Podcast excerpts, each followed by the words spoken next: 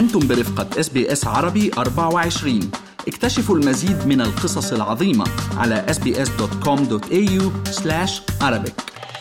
نهائي كأس آسيا حيث هزم المنتخب القطري العنابي الأردن 3-1 بثلاثية أكرم عفيف كان نجم المباراة واحتفظت صاحبة الأرض باللقب.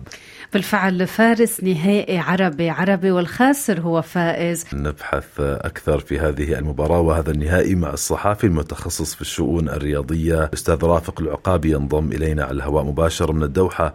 أهلا وسهلا فيك رافق. صباح الخير أستاذ فارس وصباح الخير ست بترا وصباح الخير على جميع مستمعي اذاعتنا الحبيبة الإس بي إس. يا هلا فيك. أهلا وسهلا فيك. بداية شو هالتغطية الرائعة صحيح. اللي قمت فيها؟ عم نتابعك كثير على السوشيال ميديا أنا وبترا ويمكن كان الأجمل هاللقاء مع مدرب أسود الرافدين ب 2007 اللي كان حققوا وانتزعوا اللقب عن جدارة في ذلك العام.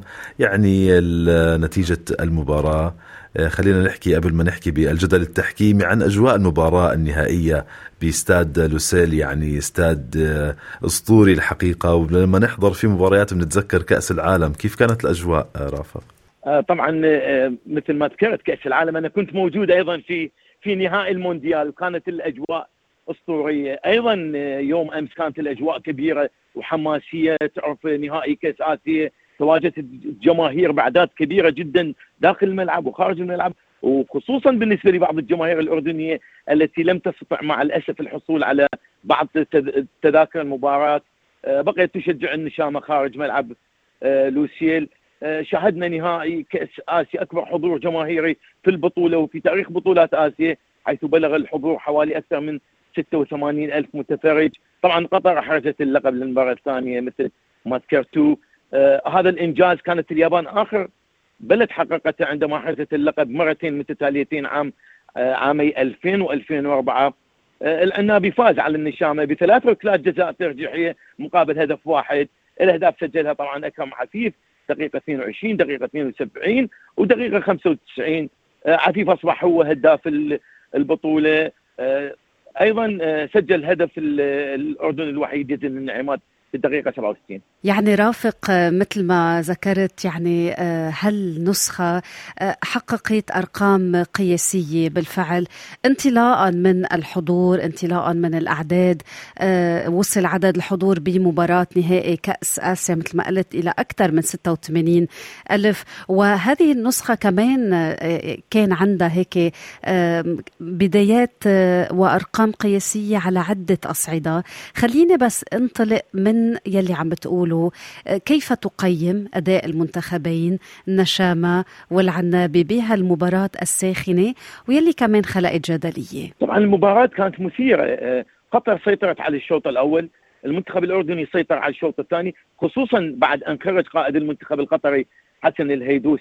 الدفاع القطري أيضا لعب دور كبير في المباراة خصوصا اللاعب محمد وعد. طبعا محمد وعد من أصول عراقية والده كان أيضا حارس مرمى. محمد قدر يحد من قدرات شاهدنا يحد من قدرات موسى التعمري. أيضا كان هناك تألق كبير من قبل أفضل حارس مرمى بالبطولة مشعل برشم الذي أنقذ مرمى من عدد كبير من الأهداف. المنتخب القطري أصبح خامس منتخب يحقق اللقب مرتين متتاليتين. بعد كوريا عامي 1956 و60 إيران 68 و72 و76 السعودية بال 84 وبال 88 واليابان 2000 و2004 نلاحظ ان المنتخب القطري خلال هذه البطولتين يعني البطولة السابقة 2019 وهذه البطولة لم يتعرض إلى أي خسارة. ربما كان هناك تعادل وحيد في هذه البطولة كان مع أوزبكستان وتحديدا في دور الثمانية وفاز بضربات الجزاء الترجيحية. طبعا الحسين عموتة المدرب المغربي أصبح طبعا مدرب الأردن طبعا هو أصبح ثالث مدرب عربي يصل إلى نهائي كأس آسيا. بعد السعودي خليل الزياني كان عام 88 وأيضا السعودي 88 الزياني طبعا فاز باللقب.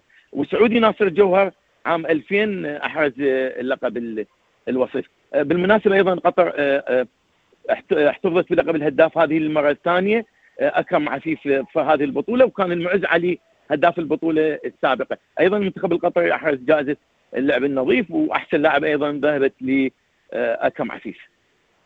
يعني يبدو كنا نحكي امبارح رافق إنه الجدل التحكيمي هيك أرخى بظلال ثقيله على هذا الكأس وهذه البطولة ابتداء من مباراة الأردن والعراق ووصولا إلى النهائي. يعني شفنا انتقادات حادة أيضا لأداء الحكم الصيني مانينج يعني ربما هو يعني بالنهاية بكرة القدم معقول ذلك ولكن الجماهير الأردنية استهجنت أن تكون كل أهداف قطر من ركلات جزاء. كان في أيضا استهجان للعودة إلى تقنية الفيديو بعد حوالي دقيقتين على هذه المخالفة.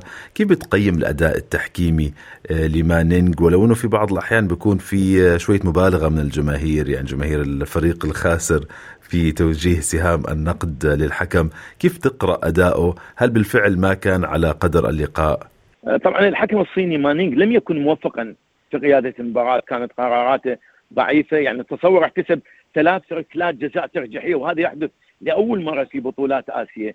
إحدى الركلات أيضا لم يعود إلى الفار للتأكد من صحة القرار. أيضا شاهدنا عند احتساب الركلة الثالثة حارس المرمى الأردني أبو ليلى بعض اللاعبين قاموا بالتصفيق للحكم اهتزاء اهتزاء منهم بقراراته. أعتقد هي ركلة كانت غير صحيحة المفروض من الاتحاد الاسيوي كان مفروض مباراة نهائية اختيار حكم عالمي لهذه المباراة.